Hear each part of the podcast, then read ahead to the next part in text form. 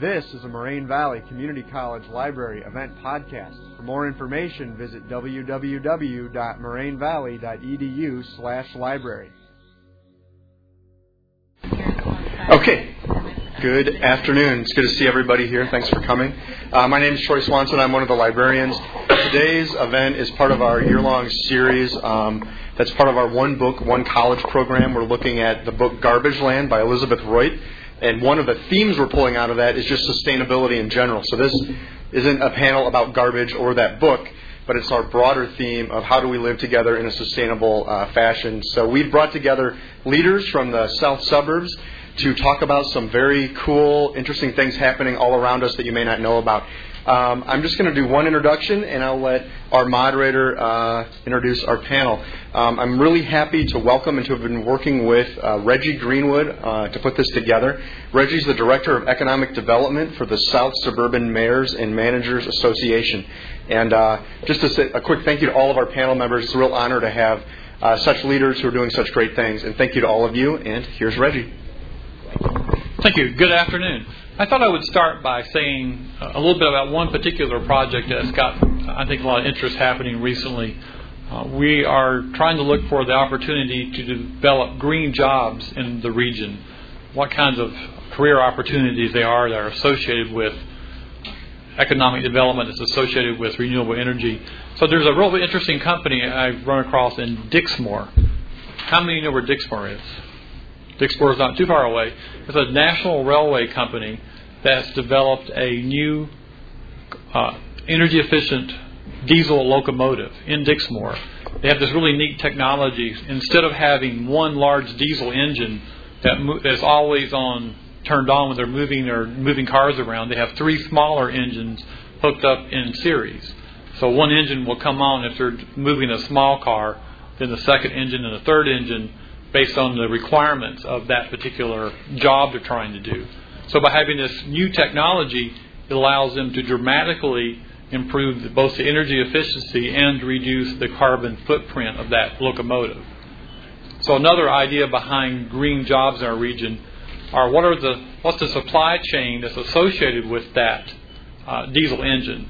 And so far, we've identified four companies that make parts for this locomotive company in, in Uh, Dixmoor. So this firm has just picked up a contract from CSX. You guys know CSX is one of the well, they have the advertisement. That's, they're one of the only train company that has really neat advertisement. CSX.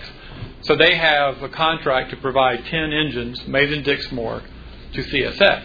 And what's also happened recently, Metra is getting ready to purchase 20 or 30 engines for the commuter station so we're trying to figure out a way to help this company have a contract to provide to Metra for the rapid transit system. There's a problem because the the diesel engines for freight are a little too large to work with the Metra station. So we're trying to find a, a grant from the EDA or the DOE stimulus money to invest in this company in Dixmoor so it can expand to sell to Metra for rapid rail, maybe even high speed rail and byproducts from local companies. So I think that, that tries to uh, illustrate the idea that renewable energy and clean technology, as our president has said, is a driver of economic development and a driver of careers that we need to look throughout our economy for opportunities like that. So the panel we've put together today is to kind of think about this from a variety of perspectives there's no one, this idea of how to, to create a sustainable future involves a wealth of ideas across every discipline that you could possibly be uh, involved in. So the, uh, the career opportunities, the way to contribute and benefit from this creating a sustainable future is not constricted to any specific idea or any specific task. But I think the example of the company in Dixmoor shows as well as lots of other ideas, but that was one example of how there is a, a way that this can power our economic growth. We have quite an interesting panel here today, and I think I'll just introduce one at a time. Because there's so many of us, and I'm just for no particular order. I'm going to start from the, the um, person next to me, Jerry Bennett. Many of you probably know as mayor, but he also is the chairman of the Chicago Metropolitan Agency for Planning, which is doing a large planning project called Go to 2040. Is that right? Go to 2040. So we're going to let him talk about his his work and how that might affect how sustainable future is playing a role in the large planning effort from CMAP. Dave. Thank you. We'll get our chords coordinated here. And I'm going to tap him on the shoulder every time I want him to, to change a, uh, a, a, uh, part of the, uh, the PowerPoint. Uh, good afternoon. My name is Jerry Bennett. I'm mayor of the city of Palos Hills, right here home to Moraine Valley Community College. I'm in my 28th year as mayor. I'm also president of the Southwest Conference of Mayors. That's made up of the 21 communities in the Southwest suburban area. Um, I'm also a former chairman of the uh, Metropolitan Mayors Caucus, which is made up of all the mayors in the uh, Northeast Illinois region, about 272 mayors. Uh, I, last year, I served as president of the Illinois Municipal League, which makes up all the cities and villages in the state of Illinois. And uh, three years ago, by a combined effort of all the mayors in the region, we formed a new agency, and it was blessed by the General Assembly. And in fact, it is a, a, a statutory uh, uh, authorized uh, agency called the Chicago Metropolitan Agency for Planning. This organization was basically formed. We took the old NIPC, Northeast Illinois Planning Commission. Anybody ever hear that? It was around for almost 50 years. And the Chicago Transportation Study, which is basically all the transportation funding that came from the federal government to the region as a separate group. Well, guess what? You know, three years ago, in fact, even before that, we decided that, you know, we needed to integrate both land planning and transportation because it only makes sense. You know, you want to plan a region in a future where you don't have to go very far. If you can create housing and jobs and transportation close to one another, obviously it's going to be good for the environment and good for the region. The board itself uh, was set up with the idea of having five representatives from the city of Chicago, five in suburban Cook County, and the five of the rest of the collar counties. There's six collar, uh, there's six counties involved in Northeast Illinois, and uh, we decided that the leadership on that would represent a 555. So it wouldn't be city fighting suburban or suburban fighting, fighting, uh, fighting county, that we could all work together. And we have. In fact, this agency already, in three years, has uh, gotten great national attention as to what our purpose and our vision is uh, for the agency itself. You can see how it's divided into the six counties and representation. Most of it, uh, out of the 15 board members, seven of them are mayors, two of them are county board members, and the representatives from the city of Chicago is uh, a deputy chief from the mayor Daley's office and five uh, basically business people uh, from Chicago. So we've got a great mix of public and private uh, people that are involved in this organization, and uh, so far things have been great. If you saw on that on that slide uh, the projected population of almost two and a half million people, we think by 2040, that's a huge, huge growth for this metropolitan area. In fact, we are the third largest in the country, and that's why it's important that we plan for the future. And again, I just went through the uh, the board. Uh, we meet uh, once a month, and we have also other various uh, committee structures that are set up. Uh, the board of directors itself, the MPO is basically a sideboard. All the federal money that comes in for transportation has to come through our agency, and we're the ones that, that work with the various council of governments throughout the uh, metro region. There's nine councils of governments, COGS they call them, and that money, federal money for transportation, goes through us and out through the COGS. But you can see the committee structure. It's really a bottom-up structure. If you look at the uh, basic structure and what we're uh, heading into, uh, our areas of land use, economic development, uh, environmental issues, housing, human services, and uh, transportation. Again, an integrated organization looking at a vision for the future of this region, a sustainable uh, a vision that we believe can take place. And as we move along with the presentation, because I'm told I've got about 10 minutes to do this real quick, uh, one of the initiatives that we are, are, are, really charged with, and we hope to release this in the year 2010 next year, and that's basically uh, is referred to as the Go To 2040. We want to take a look at this metropolitan area, be able to work with all the cities and villages, the county boards, the people, the non-for-profits, and take a look at where our metropolitan uh, region should be in the year 2040. And what we've done is we've outreached. In fact, uh, in, in, about a month or this summer, we're going to have various kiosks set up all over the metropolitan area where, where anybody can go up to those things at train stations, and we'll give them a series of about 10 questions how they see the future of their region what they think is uh, where the investment should be in transportation, where they think they should live in housing, where jobs should be created. It's an extensive study that we're doing, and we hope to put together this uh, plan uh, and release it in 2010 uh, or next year, 2010. Uh, but a, a 30-year projection of how we think the metropolitan region should look and how we can uh, can have a sustainable society uh, in uh, the next 30 years. Go ahead, you can change the next one. Demographically, you can take a look at. I mentioned about populations, and you can see, especially in the area of diversity, uh, that we think in the next, uh, you know, by 2040, nearly 60% of the population will, will be an Asian, African American, or Latino, compared to only 40% uh, today. And again, the population, as far as age, you can see the difference also in uh, the, the uh, uh, aging of, of the area. And what's, what's a regional vision all about? It's about the items that we're going to talk about. The rest of this panel is going to talk about sustainable items on the environment, on housing and social systems, uh, the economy and infrastructure. I talked about we are now dealing with areas of transportation and how best to spend and invest those uh, monies and dollars in transportation, whether it's roads, whether it's uh, transit, uh, high speed rail. Um, and also to just kind of take a look at the general quality of life issues that you think you'd like to have uh, in the year 2040, or certainly your children by then, and certainly for some of us, our grandchildren, how they're going to live. It's a vision theme, obviously. And we have uh, what we're trying to do again is to reach out not only to uh, to local officials, but to reach out to people who live in the region uh, who right now are experiencing what it means to have to travel, uh, where their job is located, uh, what kind of housing is it going to be affordable housing that they're going to be able to. to uh, and I think today in today's society, we're all looking at affordable housing as to whether or not we're going to have a sustainable metropolitan region. Again, in the areas of transportation, we're dealing with this right now. Uh, a huge amount of dollars uh, through the uh, recent uh, recovery plan by the president and future dollars that may be invested by the state of Illinois in a capital program, if you heard that, where that money should go.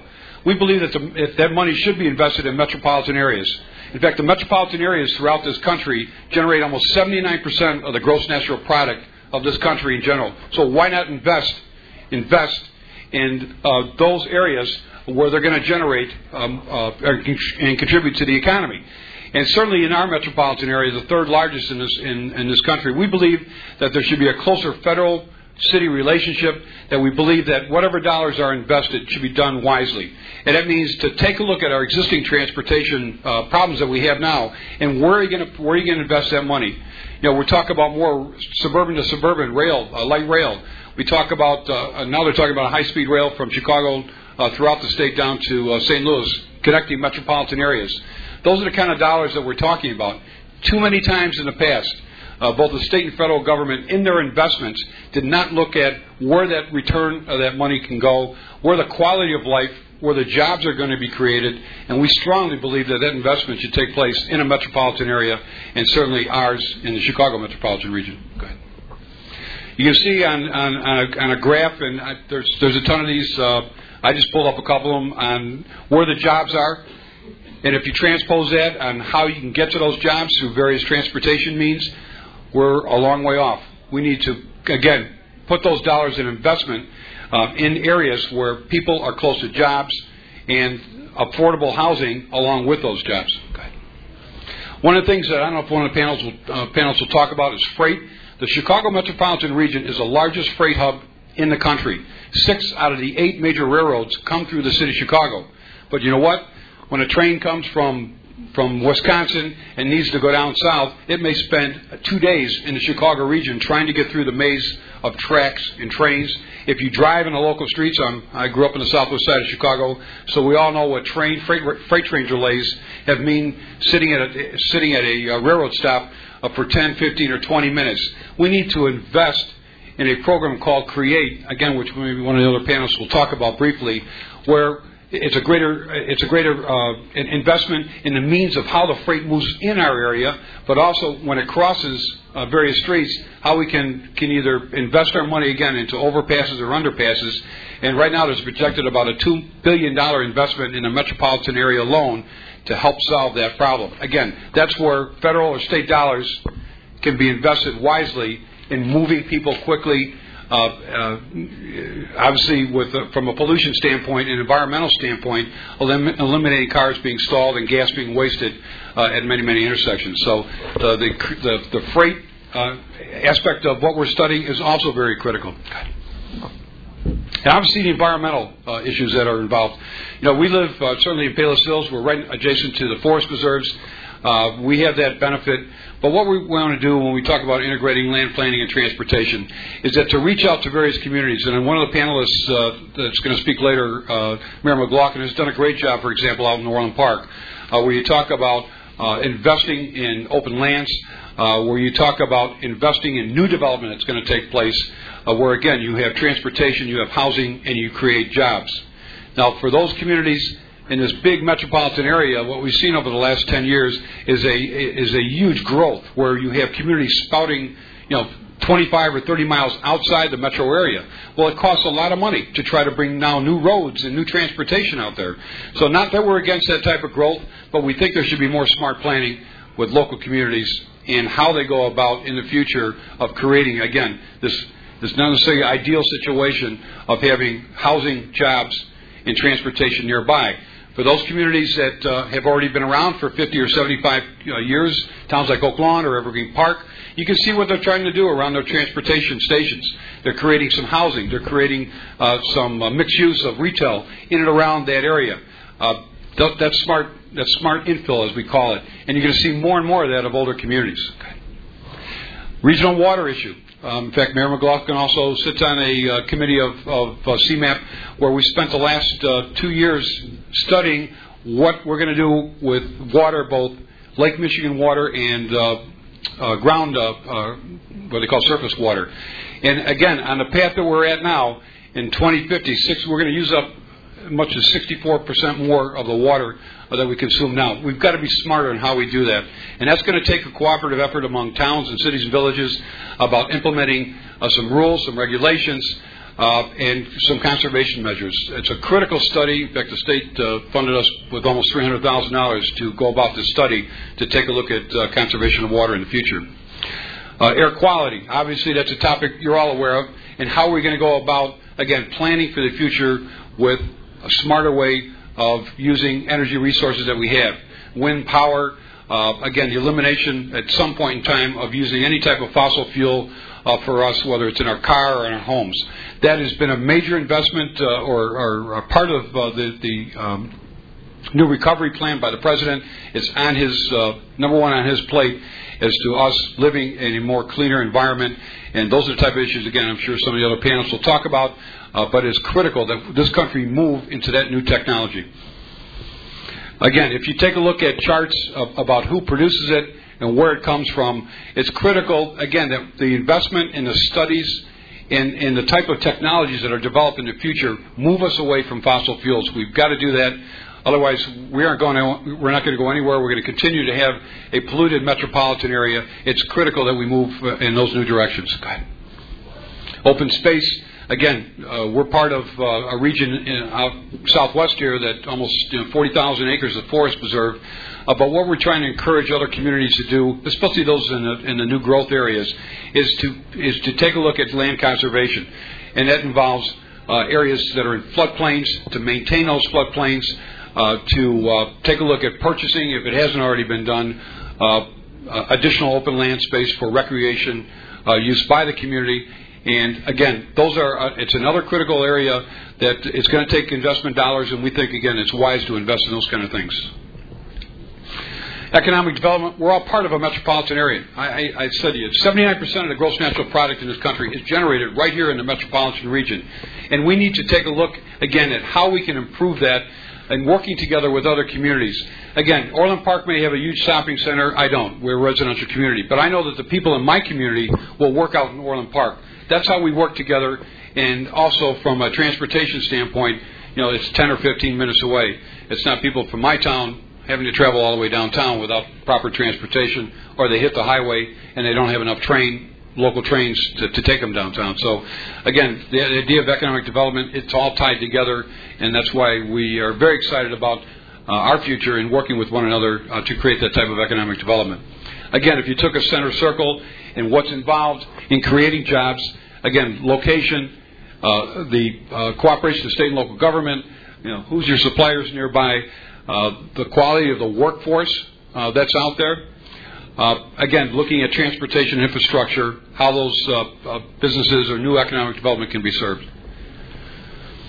Go to 20 plan again. We we have approved back in July uh, the move forward on it. We hope that uh, by uh, the mid uh, this year, by September of this year, we're going to have a an idea with your input and the input of a lot of people of how we're going to release this new 20 go to 2040 vision of our metropolitan area. Real quick, uh, quick uh, the uh, Go to 20, we're, again, we're going to reach out. In fact, we may get in contact with Moraine Valley about how possibly you can participate in that study. We're trying to coordinate that again with, uh, if you go to our website, which is cmap.illinois.gov, you'll find a, especially if you're, if you're a student in planning, uh, or if you're just certainly interested in what's going on in our metropolitan region, check out our website. There's all kinds of information uh, that's involved in it. One of the things that we're also working with, if you are also a, a student of planning, this is the hundredth, uh, the centennial year of the Burnham uh, uh, centennial. And if you know about Daniel Burnham, you, you must have over the last couple of years. He's a man that had the, the, the vision and the idea to plan basically our entire metro area almost 100 years ago. Why we have the lakefront today is because of, of somebody like Daniel Burnham. He's the one that laid out uh, the idea and concept of open lands. He's the one that asked that we, we go out and purchase almost 80,000 acres of forest preserve 100 years ago. That's why it's there. We're, we're going to work with uh, the Burnham celebration this year and uh, tie it into our Go to 2040 uh, vision and uh, hopefully not necessarily release a, a, a, new Burnham plan, but come close to it as to how you're going to live in the next uh, 30 to 40 years. I'm also a co-chair of the coordinate, one of the coordinating committees of the uh, Chicago 2016 Olympics.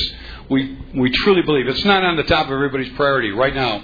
Uh, but again, 2016 is is uh, seven eight years ago, and we believe the impact of uh, Chicago uh, acquiring those games is incredible. Almost three billion dollars that will come into this metropolitan area in investment in economic development and in jobs. It is huge. It also puts Chicago truly on the international uh, map as a, a place for uh, other businesses to uh, international businesses to invest uh, in the metropolitan area.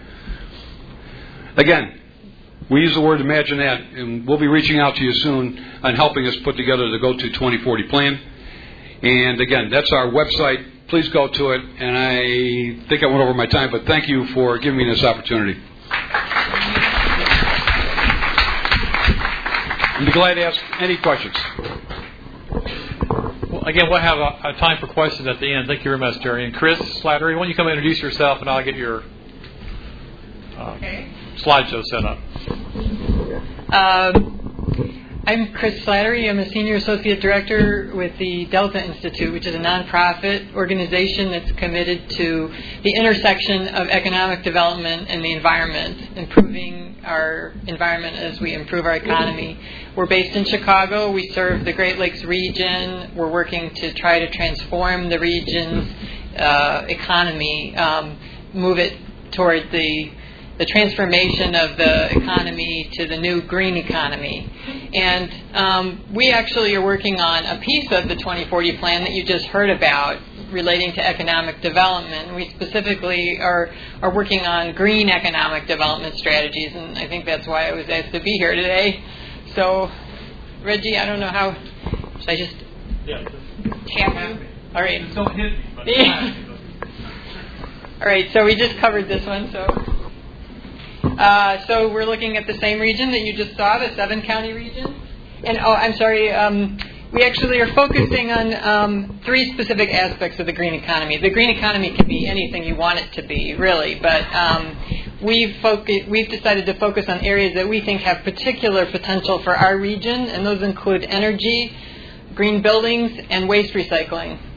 So um, we also separately are focusing on an area within 200 miles of Chicago um, for the U.S. EPA. EPA and our organization have an interest in trying to find new uses for what are called brownfield sites, sites that were formerly used by industry that, that are no longer um, used for industry. And uh, we're not only doing research there, but we're actually working with some emerging small green businesses to try to find them new new land um, brownfield sites. So, um, part of the reason that we selected energy as a focus area is because there are some pretty strong incentives that are driving growth in that sector. So, I wanted to briefly tell you about some of those, and if I'm telling you something you don't understand. I don't know if we're doing questions or not, but um, uh, anyway, uh, write them down. I guess. Are we doing questions at the end? At the end. Okay, sorry. Um, so the tax incentives that are really driving a lot of energy companies are called the production tax credit and the investment tax credit. And in the stimulus package that just was approved in February, there's a new uh, incentive that's very exciting to energy companies, which is a, a, cash grant in lieu of a tax credit. So you can actually get money up front, thir- up to 30% of the cost of investment in an energy producing business. And then municipalities and other tax exempt entities that can issue tax exempt bonds can also issue what's called community, uh, no, clean renewable energy bonds or CREBs. And those are uh, a good incentive. They're basically interest free financing for tax exempt entities to do energy projects. So if this college wanted to put up some windmills and start paying for your electricity, you could you could issue these bonds, these clean renewable energy bonds, to finance that. So um, tax credits are a little bit of a problem in today's economy because it means that somebody who needs a tax credit, somebody who's actually making money in today's economy, has to has to want that credit. So um, that's a little bit of a downside to the current economy, but nonetheless, these are these are good incentives.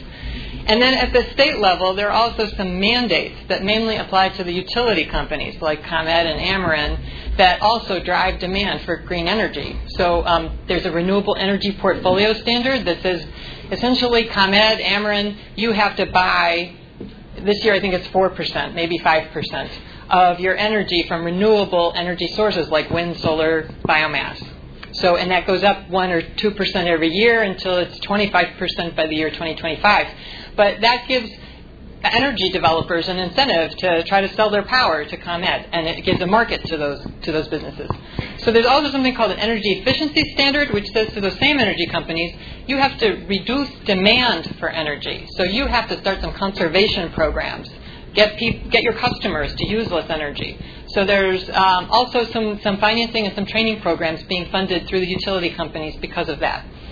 And then finally, there are nonprofit groups like the Metropolitan Mayor's Caucus, which, which Mayor Bennett talked about, that are also trying to encourage municipalities um, to be part of a compact to actually um, make commitments to different types of green strategies. So that's another thing that's driving demand for, for green businesses.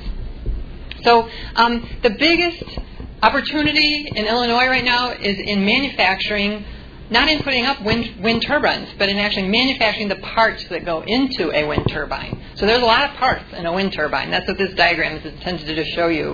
And Illinois has been projected to have some of the highest numbers of job growth of any country, any state in the Midwest, based on its ability to produce these parts, these components. So um, what we're doing with a couple of pilot areas, including Reggie's area, the south suburbs, is we're trying to identify businesses that make or could make these parts. And so we've already kind of run some business data through this little screen, and we found out that there's potentially 38 companies in the south suburbs that could make a rotor blade. And there are potentially 27 co- companies in the south suburbs that could make towers that are in the metal, heavy metal business. So we just listed the names of the largest companies that showed up on our list, and that doesn't mean they actually are or will make those parts. It just means that they're a potential match for that type of component. And so the next step is for people like Reggie and other people who are working with him to go out and actually talk to those companies and figure out what they need to actually move into this business. So that's this kind of methodology we're going through. So I'm just going to quickly show you other parts, give you an example of other renewable energy equipment that could be manufactured in our region. And they're all made out of plastic or metals. They're things that companies in our area already manufacture. So these are some parts for solar components. Next, these are parts for um, geothermal. And geothermal, this is for obviously a very large scale ge- geothermal. There could be smaller scale equipment as well. In all of these sectors, there's utility scale equipment and there's what they call small wind or small biomass that, that actually would be only for an individual company. So um, biomass is basically turning anything that's made out of any kind of cellulosic material like wood or even waste into energy through combustion. So um, there are some companies in the Chicago area. That's all right, Reggie, keep going. That um, we've already identified and started to talk to um, that are in this space, that are in this green business energy space, and, and we're talking to them, trying to figure out kind of what supports they need. Some of the things that we've learned are that Illinois is um, somewhat behind in terms of the incentives that it offers businesses like these, um, in terms of compared to other states in the Midwest. Um, we're looking at, uh, we already covered that, Reggie. Um, the green building sector, some of the things that are driving demand for businesses in that sector are uh, things like these recognition systems. A lot of you may have heard of the LEED building system. You can get a platinum, gold, silver, or just be certified. And um, a lot of commercial buildings in particular find this to be beneficial um, because it distinguishes them in the marketplace. In addition to just being good corporate citizens, they're able to attract tenants who might be willing to pay a little bit more to be in a green building. Um, the Chicago Action Plan, which um, was the second thing on the slide too, is also something that's driving demand for our biggest city in the region because uh, the goal is to try to retrofit 50% of existing commercial and industrial buildings, which is a huge number of square feet of space. So um, there are financing implementation plans being put in place right now, but it's just a huge amount of it's a it's a very ambitious goal, and other cities I think are also considering similar kind of climate action related goals. Maybe not exactly the same as Chicago's, but um, the U.S. Conference of Mayors, for example, has a climate action compact. Um, the Metropolitan Mayors Caucus is, I think, looking at this as well. So um, there are also um, a number of significant um, incentives that are coming down as part of the federal stimulus package. $6.3 million is coming down in grants to local governments, counties, cities for making their buildings more energy efficient. Another five million is coming down in weatherization grants to help low-income families make their homes more energy efficient. So, I'm sorry, billion. I'm sorry. you just lose track after a while, right? uh, trillion, billion. Uh, yes, billions. I'm sorry. Keep going. Okay, the last sector that we're really focusing on is the waste sector. Chicago has had a long history of being involved in the waste industry in various aspects, and there are some government policies that are helping boost demand for both collecting and recycling waste and making products out of that recycled waste. So, Chicago, for example, has a new ordinance that requires recycling of 50% of construction and demolition waste. And that's something that um, instead of when, when older homes and buildings are demolished, instead of sending all that material, which is a huge sector of the waste stream, to landfills, it gets uh, sent to C&D recycling centers. Um, and we're also involved in one example of where waste can go. We're operating a rebuilding exchange where instead of homes being de- um, demolished, they're actually deconstructed and the building materials are resold. Um, we know that there's a demand from these recycling businesses for new products made out of certain building materials like asphalt. That you know they're looking for for young people, entrepreneurs, inventors to come up with new businesses that can use waste materials. So um, what we're trying to do is kind of identify those and figure out what resources are needed to help develop those businesses. Green, there's a couple of strategies that kind of cut across all of these growing sectors, these emerging sectors, and one big one is purchasing.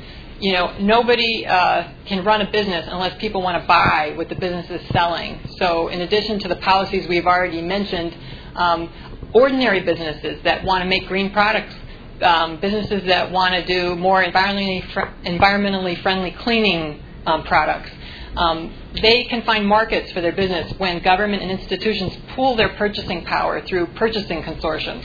And our organization is involved in trying to establish some purchasing consortiums so that institutions, government, big business can pool their purchasing power to get better prices on green products. So, um, hospitals are one of the biggest buyers of products and services in weak market areas. And this is just a map showing South, where uh, South Suburban Hospital is in Hazel Crest.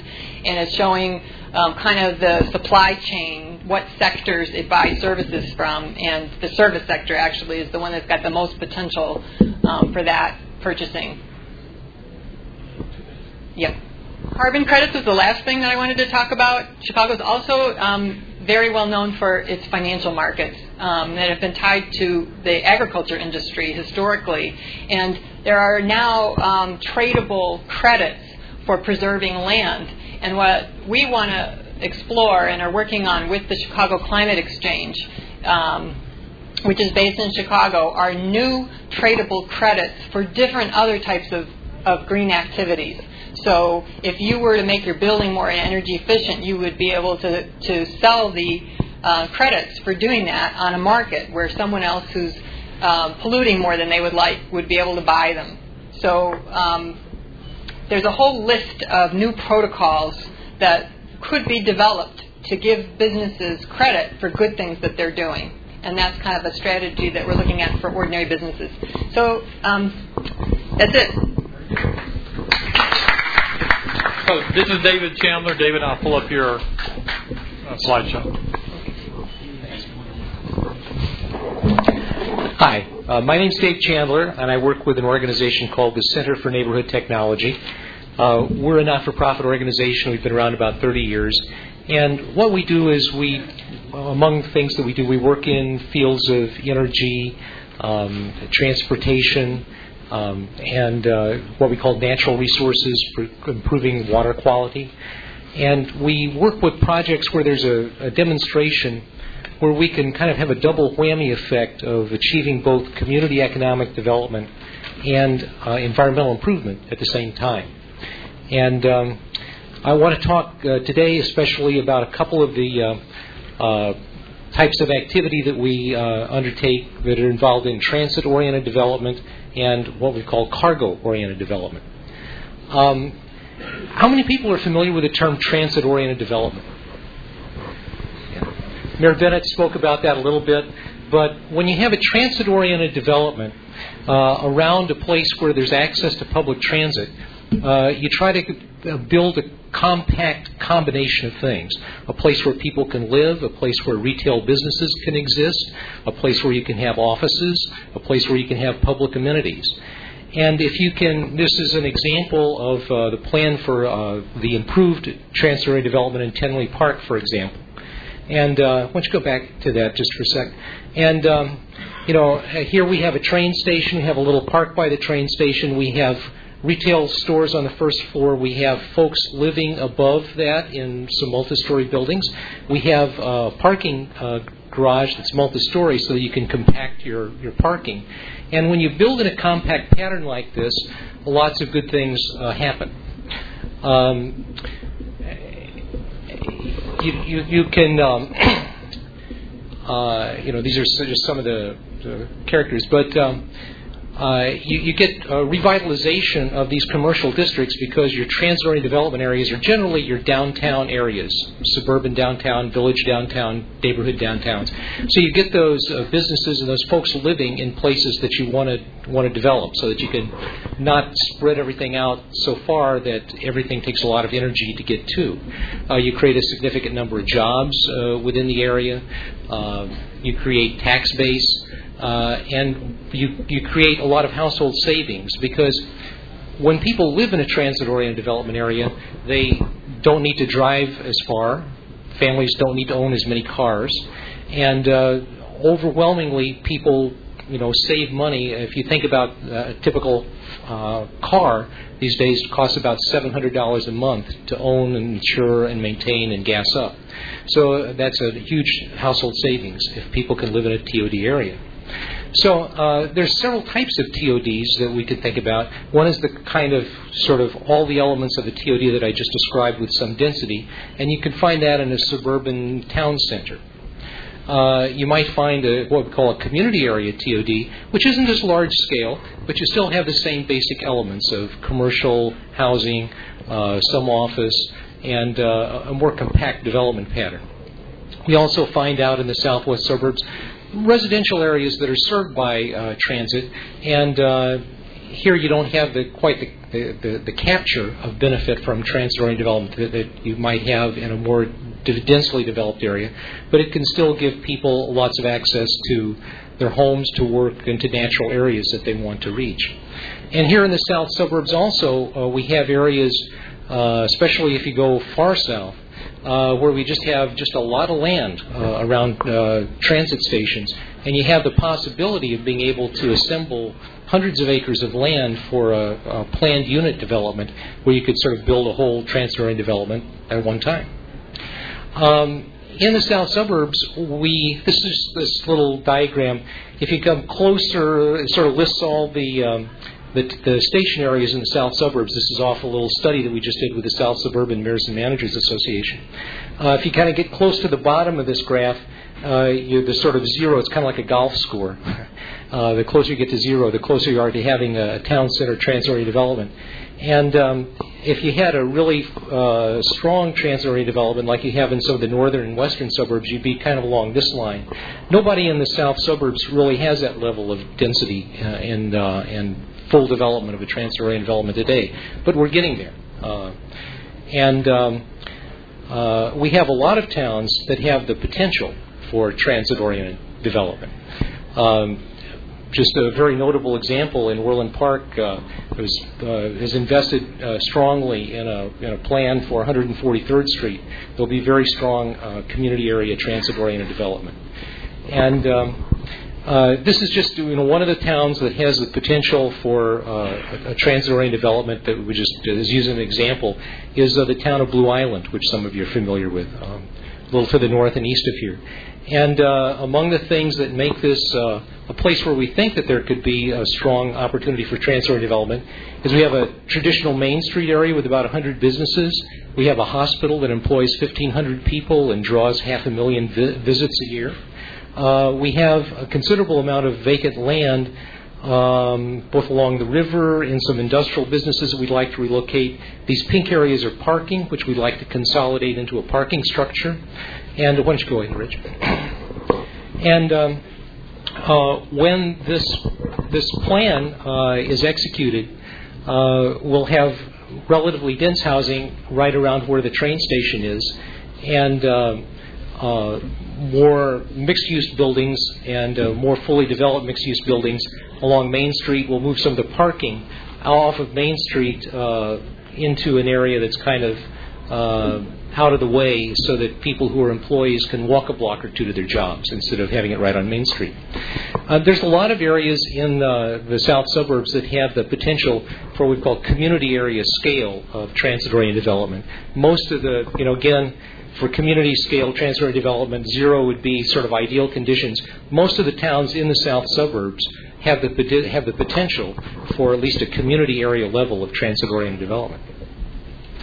Um, these are just the, the lines of, uh, of uh, transit that move, move through the south suburbs. We have uh, three of them, actually four of them if you count the, the uh, South Shore, in existence now, and 33 stations just in the South Suburban uh, Southeast uh, Mayors and Managers Association.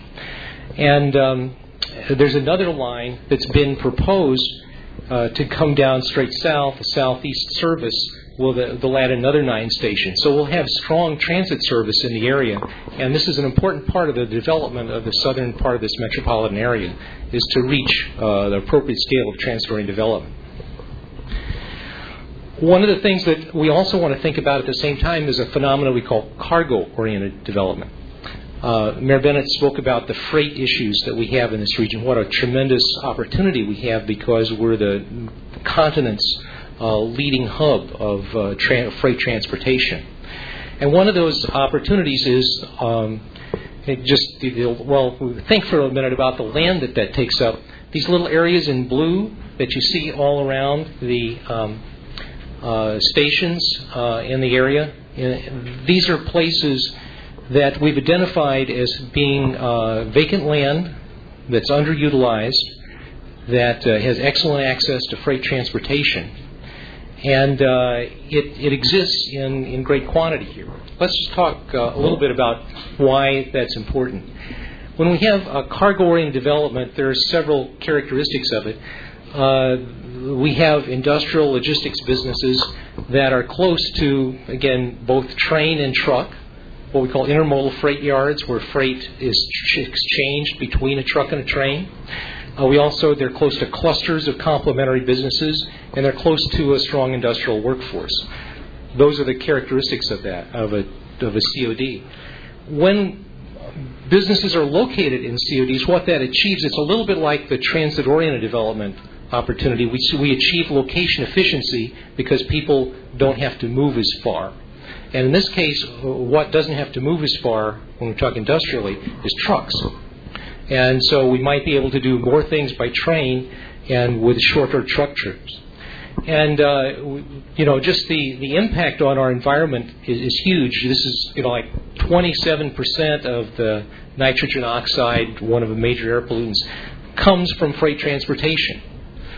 And about 50% of the, uh, air pollution of, of NOxes that comes from mobile sources is from freight. About 33% of the particulate matter uh, that's spilled out into our environment comes from freight transportation.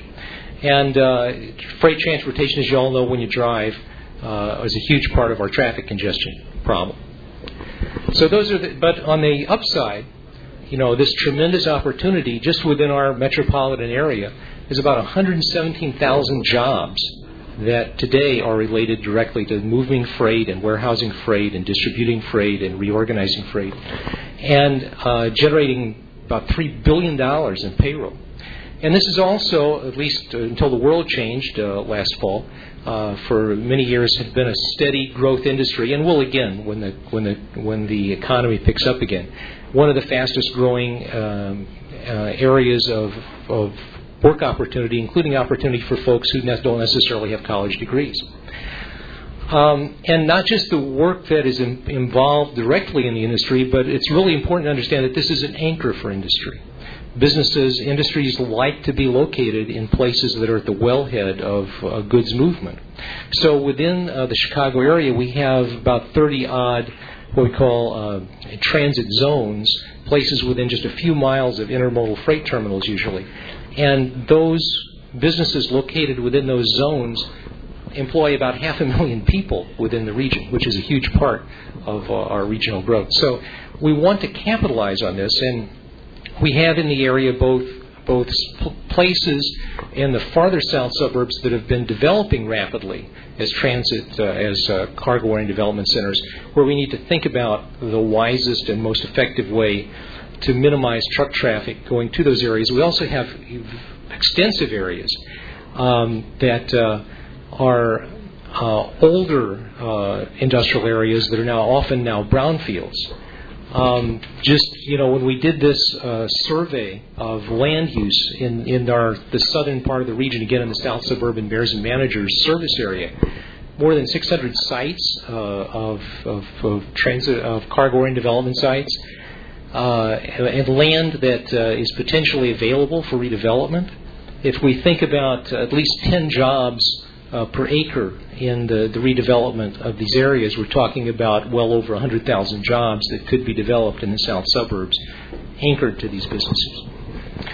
Um, so, you know, what we're doing now in, in this work, uh, drilling down into the cargo and development fields, is we're meeting with individual towns where these opportunities are clustered, along with Reggie's organization, helping people identify these sites, uh, see what their situations are in terms of what they need for pre development, and sort of teeing them up for redevelopment so that as opportunities come down through the stimulus package and other public programs to tee these places up for private investment, we know where they are. We're ready to go with those places.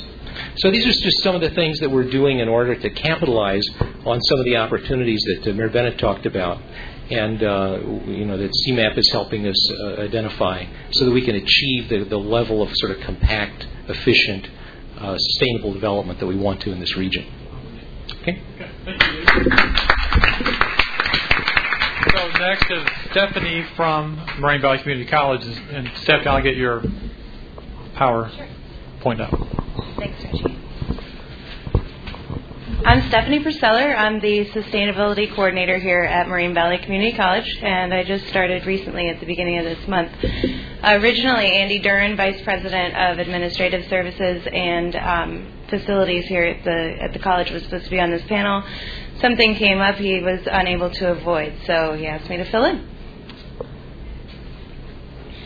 So after listening to a couple of uh, the presentations, I feel like we're in a great position here at Moraine Valley. Uh, Community College, we're a place of learning. We're an educational institution, right? So we have the ability, the power to kind of drive the knowledge that's going to help support um, these other efforts.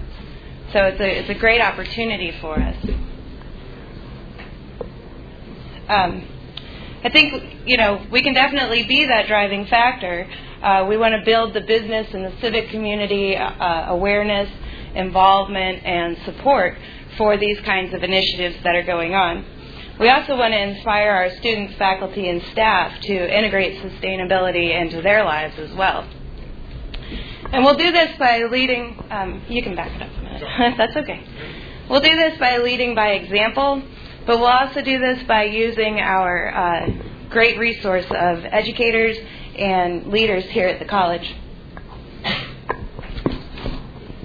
So I want to give you a brief overview of what Moraine's been doing to be to move sustainability forward here, um, and I'll do that by covering our institutional efforts, our uh, student development efforts, our operations efforts, academic efforts, and our community development efforts.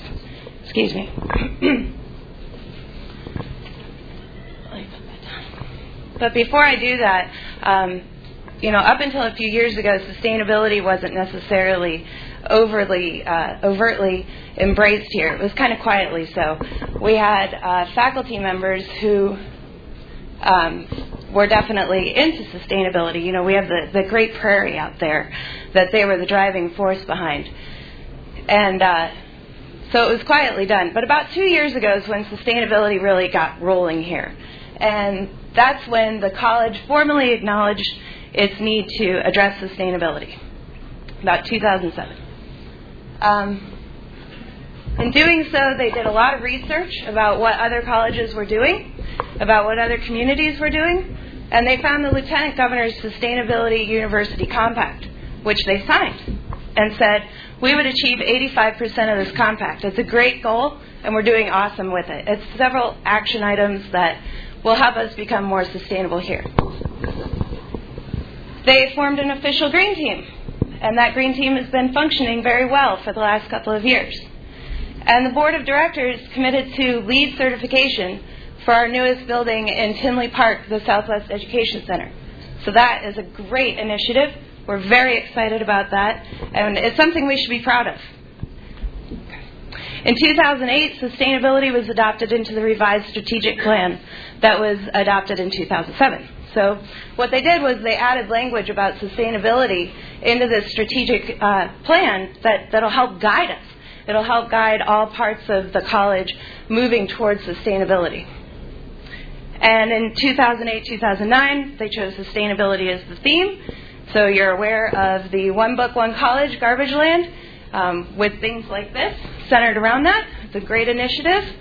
And then in 2009, they opened up our new website. If you're not familiar with it, it's morainevalley.edu slash eco. There we're going to use that as our hub kind of to help you understand what's going on as far as sustainability is concerned here at the college. We're going to use that as our informational outlet. You can go there, you can look at what we're doing, you can track our progress, you can look at things that um, we said we were doing. You know, we'll, we'll update that with, with our progress basically to kind of help get the whole Moraine Valley Community College community involved. And then uh, lastly, the Green Team and the administration started to realize that this is um, a, an effort that needs a lot of focus. So uh, they needed somebody to do this as their job versus the volunteers on the Green Team who also have jobs here that they have to fulfill. So they hired a sustainability coordinator. So I'm the newest initiative institutionally, and I'm happy to be here. Um, within student development, we have student clubs. We have three of them specifically that focus on environmental sustainability or conservation and or conservation initiatives, which is really a good percentage of our student clubs. Um, they've done things like campus cleanups. They've also sold seedlings uh, to help promote trees because trees are a good thing. Um, we also do campus-wide events for students and faculty and staff uh, to, to help develop sustainability awareness. One of them will be Earth Week next uh, month. And then another one is our participation in Earth Hour this Saturday, actually.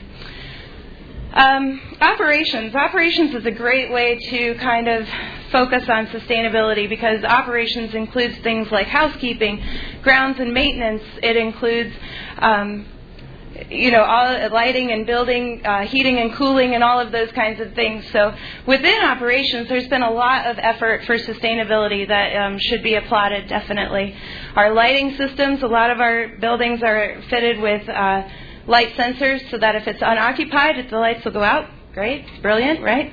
Um, also. Uh, the, the light bulbs, light fixtures are the highest efficiency. If they're not, they haven't burned out yet. We haven't replaced them with the highest efficiency. No sense in replacing something that isn't, you know, finished, isn't expired. We have a sophisticated building control system that helps regulate building temperatures. It helps us um, really have an idea of of how much energy we're using. We can manage our energy very well doing that. Our housekeeping is outfitted with green cleaning supplies.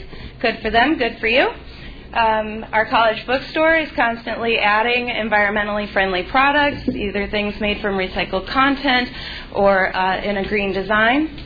Our food purveyor just started using dishes, uh, uh, machine washable dishes and silverware instead of styrofoam uh, for dining in, so that's a great way to reduce our waste. And then uh, lastly, this um, you, you may have noticed all the construction going on on campus. Yeah, that's going to involve, that has already involved kind of disturbing our green space, a lot of our green space. Um, and part of that plan is to actually redevelop our green space in a, in a really aesthetically pleasing way. Um, so operations met with faculty member to uh, go over some, identify some native plants that would be really um, aesthetically pleasing, but also low maintenance for the grounds here. Um, the landscape architect, working with our operations team, came up with a brilliant design. It's beautiful. I got a peek of it yesterday. Uh, it's really nice. I think you're all going to be happy to, to come back to Moraine and visit it at least. Um, it, like I said, it's going to be native, mostly native plants, low maintenance plants. Um, during the reconstruction, some trees will have to be removed, so you might see some trees getting cut down. But rest assured, in that plan, there's a three to one ratio. So for every tree we take away, there's at least three more going to be planted. So that's a really great initiative. We're going to have a lot of trees here. Academics, uh, integrating sustainability into curriculum is definitely a goal for. Um, for many here, and uh, we actually have one um, curriculum already created that we're really proud of, and that was uh, created by one of our biology professors here, who, and that curriculum will teach other professors here how to integrate sustainability into their program. So uh, into anything that they're teaching. So not just your biology class talking about conservation, it could be the history class or the English class as well. And we've already held one successful teaching session of that curriculum, and it was received really well. We're really happy about that. We also have a blog, Green Today, Green Tomorrow, and this blog kind of uh, is posted to by staff and faculty, and it is um, it's about information that uh, maybe is outside of Moraine, and I think its purpose is to generate kind of an academic dialogue about other sustainability issues and initiatives going on in the community around us. And then also academically, our Workforce and Community Development Center has created a lot of curriculum lately, especially around green initiatives and green learning. So um, we can uh, talk about that in community development. We're reaching out to our community members in business and civic communities uh, with green courses focusing on renewable energies, green building savings, green business savings. Um, we also have another panel tomorrow that uh, we're hosting, and it's planning for the future with um, public works directors and uh, supervisors. And then we have the um, second annual Green Forum coming up in the la- in the later part of April, and that is for building construction kind of uh, learning there to figure out what kind of incentives are going on for, for construction and green building, um, and also to talk about what other opportunities are there. and then lastly, something that's uh, one of our newest things that's going on is something called ResNet. This is a really exciting opportunity for Moraine um, because we're going to have a huge impact in the community around us, but also throughout communities outside of ours. ResNet is Residential Energy Services Network.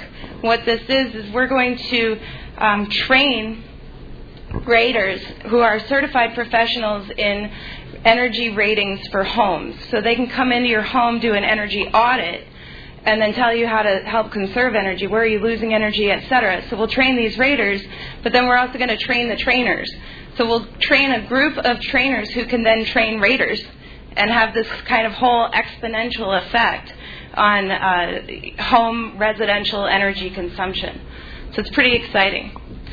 So those are some of the accomplishments we've had over the last couple of years as far as pushing sustainability forward. Um, it's uh, been a really exciting time learning about all of those things. This is just a few of them. There are several more. We have many more in the works. Um, I think it's going to be really exciting to figure out how we can build sustainability here, but also partner with some of these people here on the panel and move it forward beyond the Moraine Valley community um, here in the Palos Hills. So thank you very much. Have a great day. So for our final speaker, we have another really innovative mayor involved in green strategy. So Mayor McLaughlin, go ahead. Thank you. First of all, I'd like to thank uh, Valley College for inviting me here today and uh, giving me the opportunity to talk a little bit about some things that we're doing in Orland Park because I'm excited about it. Now, if you if you hung on thinking they saved the most exciting part for last, you're wrong. If you wanna if you wanna leave, I understand. Uh, just real quick, I've been mayor for 16 years, and uh, I, I really feel like we've been doing some of these green initiatives and things for for uh, the better part of 15 or 16 or 18 years in Orland Park. Uh, I, uh, in addition to being mayor of Orland Park, I'm the executive director of the Plumbing Contractors Association of Chicagoland, and the Plumbing Council of Chicagoland. Uh, I mention that because uh, obviously water conservation are, is a major issue. Um, we started at the Plumbing Contractors Association a green initiative uh, where we're going to be certifying green plumbers. We're offering green education programs and water conservation uh, uh, tips for homeowners. Matter of fact, we just signed an advertising uh, contract with CBS. Uh, you may have seen some of the commercials on Channel 2 where we're talking about water conservation and clean water. Uh, I would also like to thank uh, Mayor Bennett. He mentioned earlier the different committees he's been president of or chairman of. I tell you, I've been mayor for 16 years. I know he was. You must have been elected when you were about 10. Yeah. But uh, but he's been not just a, a, the mayor of Palos Hills, but he's been a regional leader for years. All the all the years I've been out here and involved, he's done a great job working with all the communities, trying to get us together on certain issues. So. Um, uh, Mayor Bennett did mention that I'm on the Regional Water Supply Planning Group. It's part of CMAP. The whole concept there is looking uh, 20 and 30 and 40 years from now on what our water supply is going to be and what our water demand is going to be. Very interesting. Uh, we've been meeting once a month for about two years now. Very interesting. Uh, uh we're going to be coming out with a report shortly that talks about uh, our supply versus our demand over the next 30, 40 years. So that, that will be rather interesting. Orland Park, in the past, I'm just going to, you know, I'm worried about time here. I know we're, we're running out of time a little bit, but um, we've we started many years ago an extensive recycling program. Uh, we started about 12 or 13 years ago our open lands program where we were saving open space so that every inch of Orland Park isn't uh, uh, built on, and it adds to the quality of life in Orland. It also helps with other things like stormwater management and some of these other issues. Um, we just built a new police station, which at different times we will open it up for uh, tours, but it's a, it won the Gold Leads Award for uh, uh, construction. It's the only police station in the country that has that uh, designation. We have strong tree mitigation ordinances and uh, uh, conservation easements that we require of developers. somebody mentioned the pedestrian oriented, transit oriented development we're doing at 143rd and LaGrange. That's very exciting. Um, any of these issues I can go in and talk extensively on, but I'm trying to go through and tell you a little bit about what some of the things we've done. The other thing we've done is uh, um, conservation pricing with our water, where most people are used to buying. Uh, you know, the more you buy, the better the price you get. In Orland, if you're you know water served to homes, the least you use, the better the price you get per gallon. It's it's referred to as conservation pricing. Encourages conservation uh, of water conservation. But there's so many areas that are exciting in this whole field of green and energy and water conservation that, uh, as far as students that are here today and thinking about the future and jobs that are available, there are so many areas. A lot of it was touched on today. Uh, but there's a couple other things that uh, that I wanted to get into because when this was put together, it was suggested that I talk about the very exciting program of uh, uh, stormwater management and how to do that in a green uh, green way. Uh, we did uh, a number of years ago. We created a task force, uh, retention pond task force. That doesn't sound like a very exciting task force or committee either, but I got to tell you, in a community like ours, with the size of Orland Park and all the retention and detention ponds we have, probably the biggest problem we have is the shore erosion, which also blocks pipes and cuts down on stormwater uh, runoff, uh, uh, drainage. So there's there's a lot of issues involved, and the different types of treatment for shore to prevent shore erosion on retention ponds and detention ponds was uh, the the uh, uh, duty of that task force. We we are cre- creating a greenbelt system along all the creeks, Commonwealth, Commonwealth right of ways in Orland Park, all the railroad tracks. We're trying to link all the areas that have the potential for runoff uh, along railroad tracks and uh, all the different areas that uh, are open. We're trying to coordinate those into a major uh, uh, greenbelt system. We require uh, retention ponds to have a more gentle slope to provide that, that I mean, to prevent that runoff that comes with the steeper slope and the, and the shore erosion that results in that. Um, we are develop, we are requiring developers to provide parkland, which we, which most communities do, but also preserving some natural features and natural areas. Um, we have uh, we haven't required it yet, but we are giving incentives for developers that are developing either individual buildings or, or uh, uh, parking areas to use the porous pavers. If you take a ride out to our police station and drive through the parking lot, you will see what at first glance looks like your typical uh, uh, brick pavers that you see in a lot of home driveways. But if you look close enough, they are spaced in a way where they uh, allow water to drain through the brick pavers, and there's an 18 inch base. Uh, just to give you an idea what that did in the Orland Park Police Station. Based on the size of our police station, that will hold. If there was a 100 year rain, and it seems like we have 100 year rains about every 10 years, doesn't it? But uh, a 100 year rain, that parking lot will hold 48,000 cubic feet of water, or 3.2 million gallons of water under, that, uh, under the pavers. So what it does is it prevents a lot of stormwater runoff. It absorbs into the, into the ground uh, water, the water tables, and, uh, and it, through that system, it actually gets filtered going through and, and uh, enters the the uh, water table is a lot cleaner than just stormwater runoff. Um, we are uh, enforcing erosion control measures on construction sites to avoid sediments washing into streams and ponds. We're doing it. We have a lot of construction in Orland Park. Anybody that's out here knows that Orland Park's always had a lot of growth. Uh, construction, uh, recycling on construction sites, these are all issues we're looking into and, uh, and enforcing. We also restrict lot coverage, which allows more water to absorb into the into the lot. So we have maximums and minimums of uh, how big a building can be on a particular lot. So we are looking at all kinds of ways to uh, to help with stormwater management. That was uh, the topic that uh, I said I would touch on a little bit. Um, but there are so many green construction issues and water conservation, energy saving programs that we're getting started in Orland Park, and uh, we're about to announce a major green initiative very soon, which will involve homeowners uh, and a new development. So uh, we're very excited about what's going on. I think uh, the word sustainability. I think somebody mentioned earlier that uh, uh, you know five years ago the, the word was hardly used today it's it's kind of a buzzword, and it's a good thing because it will it will make our lives better. It will protect our future. Will also provide a whole new area of jobs. So I'm very excited to be part of it. Excited about what's going on in Orland Park, and be glad to answer some questions. But I do want to say I do have something in common with all of you. After I uh, graduated from high school, I did attend Moraine Valley for two years. Is that right? Good. Oh. Didn't have a PowerPoint presentation, but I did bring something for everybody. The uh, Plumbing Council I referred to earlier that I work for, part of our green initiative, green advertising, uh, water conservation issues.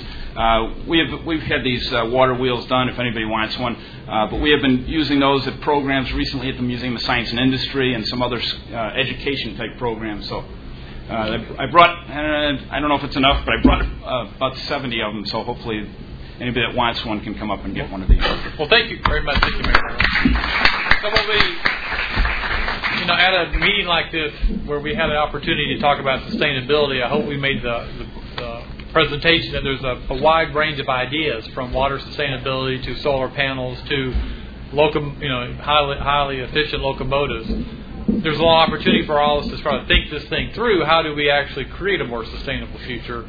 Because many of us believe we really are under uh, an obligation to try to protect our environment for ourselves and for our, the future of our children. But I'd love to get an opportunity to have a conversation. We have uh, 15 minutes left. In a meeting like this, where there is such a separation between us, I know it's awfully hard to get to a dialogue. But I'd like to ask, encourage you to make some observation. You have opportunity to ask some uh, people who are really involved in this issue, not just ask a question, but make a comment. Uh, would anyone like to start? Because I will call on someone first, because I know someone. So, so, Ida, I know you. So make an observation about some of the stuff that you've done, and maybe ask a question.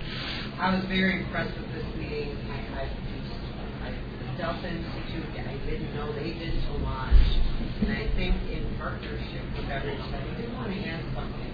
Is it, are there any funds that are available for people who want to invent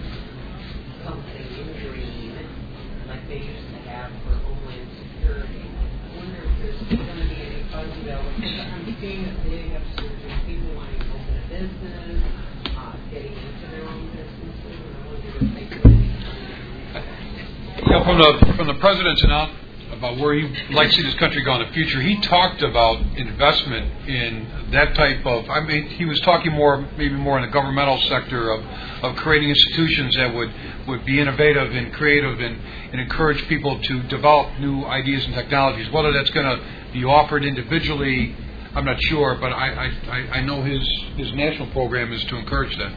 Because I'm seeing a lot of companies in the southwest suburbs that, are, that do machining trying to create something to like solar panels for wind turbines. Yep.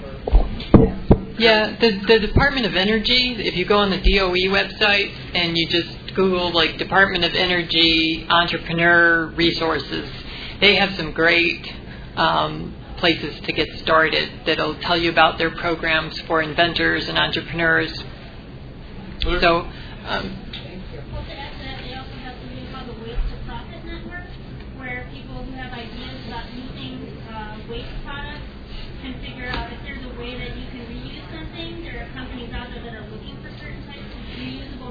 Yeah, there's a local waste to profit network in Chicago too that's managed by the um, Chicago Manufacturing Council. So CMC, if you go on their website too, you can get more information on the local waste to profit network. But I think it's primarily among their members, and it's a membership fee type of thing. So I'm not sure if it's available to anybody. But but for me say, but for funds, particularly if you have a specific industry that's been targeted by the stimulus money there are opportunities. We're trying to figure this out. One being advanced battery manufacturing. We were having a discussion a while ago is that there's a local consortium around Argonne seeking $400 million to build a advanced lithium battery company. So we all need to figure this out. What other pots of funds are available? And if any of you find it, please email me because I'm looking for that too. Someone in the very back had a question, observation. I was with inflation of the dollar and how real estate is worth, real estate going down I was wondering how, like, especially Cook County, I'm not sure if it's Cook County or Chicago alone has an 11 billion or 11 million dollar deficit. Right now, in this moment in time, is like more spending really going to help us or hurt us? It's the economic question. It's create jobs. I, I think I'll have, answer. I think the challenge we have, and, and I see my job as, is to make the case that renewable energy sustainability and energy renewable energy development is a source of jobs. Does not cost a job. In fact, I think it's a catalyst. That's a great observation. And I think we're being challenged, particularly in some of the area I work with are some lower income neighborhoods, is to say that those opportunities exist there as well to catalyze new development. But it's, you know, it's going to be a challenge given the economy we're in. Uh, obviously, our President Obama is faced with that every day. So, I mean, I'm sure he gets that same question. Can I can I add an example that a hundred year old example? Uh, at one time in this country, there was a there was a major industry in leather workers and wheel workers and people that made uh, carriages and wagons, and their jobs felt threatened when the automobile was invented. But the amount of jobs created, not only in, in uh, manufacturing automobiles, but in, in putting roads all across this country, uh, all the maintenance for automobiles, and it, it, just, it list goes on and on. So there's always a threat when there's some new major change in our economy, and if it's if the green uh, revolution, I like to call it, is to uh, uh, do anything, I, I think it'll create more jobs and put more people to work and uh, taxes paid, and I, th- I think it's a good thing that uh, that we all work together. Very good. And, uh, yes, sir.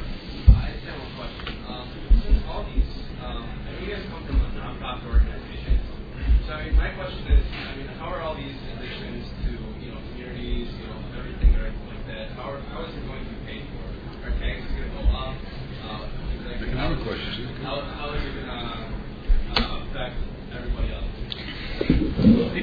Again, really to, to tail end on what the mayor just said, I mean, the investment in the future, the investment in the future, if, if, if nothing ever changed in this country right now, the stagnation of our economy and the type of jobs that are out there right now and jobs that have been lost over the last 10 to 20 years, the whole idea of, of the green revolution is to create a sustainable future with jobs that, that we hope are all going to be come from ideas in this country uh, to create uh, uh, manufacturing jobs, uh, to create energy, energy technology jobs.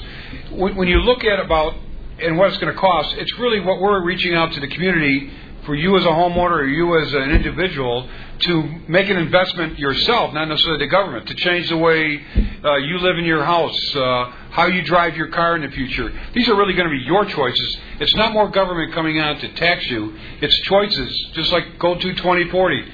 We want people now to tell us how do you think you're going to live in the year 2040. How are you going to go about your life? Where are you going to work? What kind of housing are you going to have? You know, it, it, it appears that it's government. Government's trying to work right now with the people in this country and nonprofits working with government and people in this country to change the attitude about our future because if we don't change it, we don't have much of a future. Did I kind of answer your question about investment? Uh, it,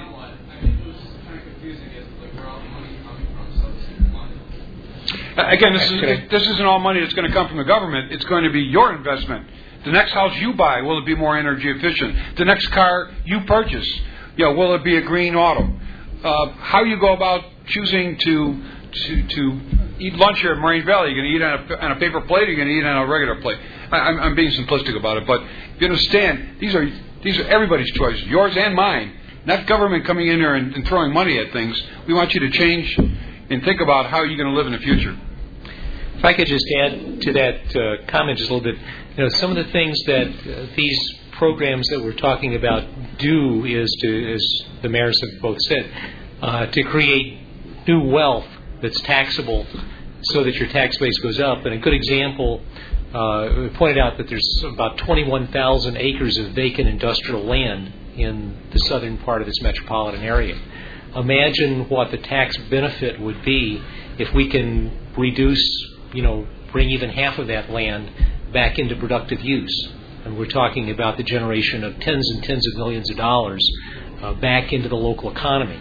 So if the government money is wisely spent, if the money that the foundations spend on the Delta Institute or CNT is wisely spent, what we'll do is we'll catalyze the redevelopment of, of that land and the recreation of these jobs uh, with a big multiplier effect uh, that will come back to create new wealth and, and new taxable wealth. Very good. I have another. I'm sorry. Can I can I add to that? Yeah. I, I hate to sound as old as this is going to make me sound, but another hundred year old example. Uh, You're, you 100 years old? I, I feel like it sometimes. He's Daniel Burnham. Yeah. The uh, the whole concept of the railroads expanding the country uh, 150 years ago. Uh, it was predominantly the government that gave the land for the railroads to expand and put bonds up for the construction of railroads. So the government came up with the money for railroads to expand. What they did was they opened up the whole country to development and created millions and millions of jobs and opportunities and new cities all over. So I, th- I think somebody said it well. If, if the government invests wisely, it ends up creating wealth and, uh, and generating new taxes that help pay for a lot of this. I'd say that taxes don't always, ta- taxes aren't the only like driver of uh, Right, finance. right. You have municipal bonds, so a lot of the stuff is like long-term financing. So it's not that it necessarily raises taxes, it's the investment that's carried along the way and paid for in future generations that are also using that infrastructure, those buildings, Right. those roads and stuff. To kind of like touch on maybe what that gentleman was saying, kind of. But um, I wanted to say that a lot of uh, many of you have mentioned um, the energy costs in housing, saving energy and whatnot. Um, I think it's really important for people, if they're not aware of it yet, to know that like uh, housing and housing stock generates a significant amount of carbon emissions. And while I didn't know this before I learned about the Chicago Climate Action Plan, I thought you know it's transportation. Everybody's driving everywhere. That's where the tailpipe emissions are coming out. That's got to be it. But I think it's really important to emphasize that um, saving um, by LEED energy building standards and doing these energy audits that um, Stephanie that you were talking about, these sorts of things, it's important for everyone to think about the difference it makes in your pocketbook as well as for the environment when you uh, invest in insulating your house and invest in, you know, changing your light bulbs so that you're conserving energy or conserving water. I know that like running the water, the tap water for like uh, five minutes is like the same as running a 60 watt light bulb for like several hours. There's amazing things you can learn about saving your energy bill and then also reducing uh, use on the entire grid. So that's something that I feel uh, is important for the public to become more aware of because there's not enough of that information out there. Lee and I became aware of it through only learning about the Chicago Climate Action Plan. It just still hasn't had a lot of funding for the outreach they want to do on it. So that's a lot of you touched on energy costs, um, housing, but I think a lot of people don't know yet exactly what that means. Very good. Do you, you know that more than half the garbage produced in this country is produced from new construction? I'd love to see communities start requiring uh, recycling on construction sites. Any other questions, observations? Uh, two questions, uh, predominantly for Mayor McLaughlin and uh, Orland Park. Uh, one, I commend you for your efforts on water conservation. There's a movie I saw in this downtown about two months ago called Liquid Assets. And it's a documentary about the water infrastructure in the country and how it's been started like 100 years ago by Mayor McLaughlin. and how it's deteriorated and the significant amount of losses in the leaky system and how we have to make a tremendous development in the water infrastructure Right. to make it more efficient and bring it to the sources of consumption. Uh, That's one observation. Second one was brownfield investments or whatever. And in Orland Park, I think the Andrew Corporation recently pulled the plug. Right. moved out. Uh, What is the city thinking about doing about reusing that facility and its um, infrastructure and capabilities to get into some renewable energy manufacturing? You know what? That that site, that building, first of all, is is older than you think, and it was set up for a certain use. So anybody that's going to buy it, well, for the most part, it's residential builders that are looking at that property to knock that down. That's that's generally what's being looked at.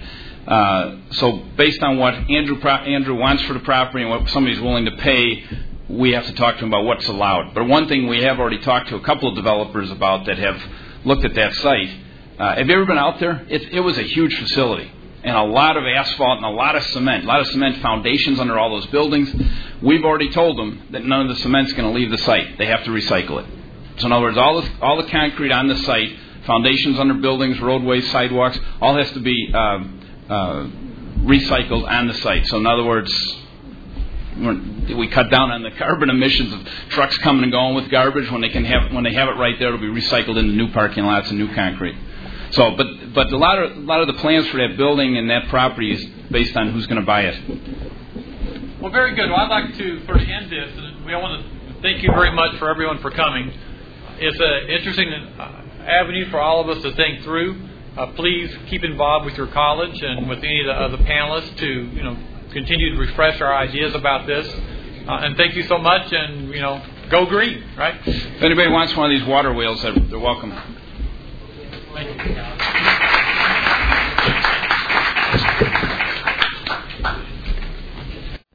Thanks for listening to this Moraine Valley Community College Library event podcast.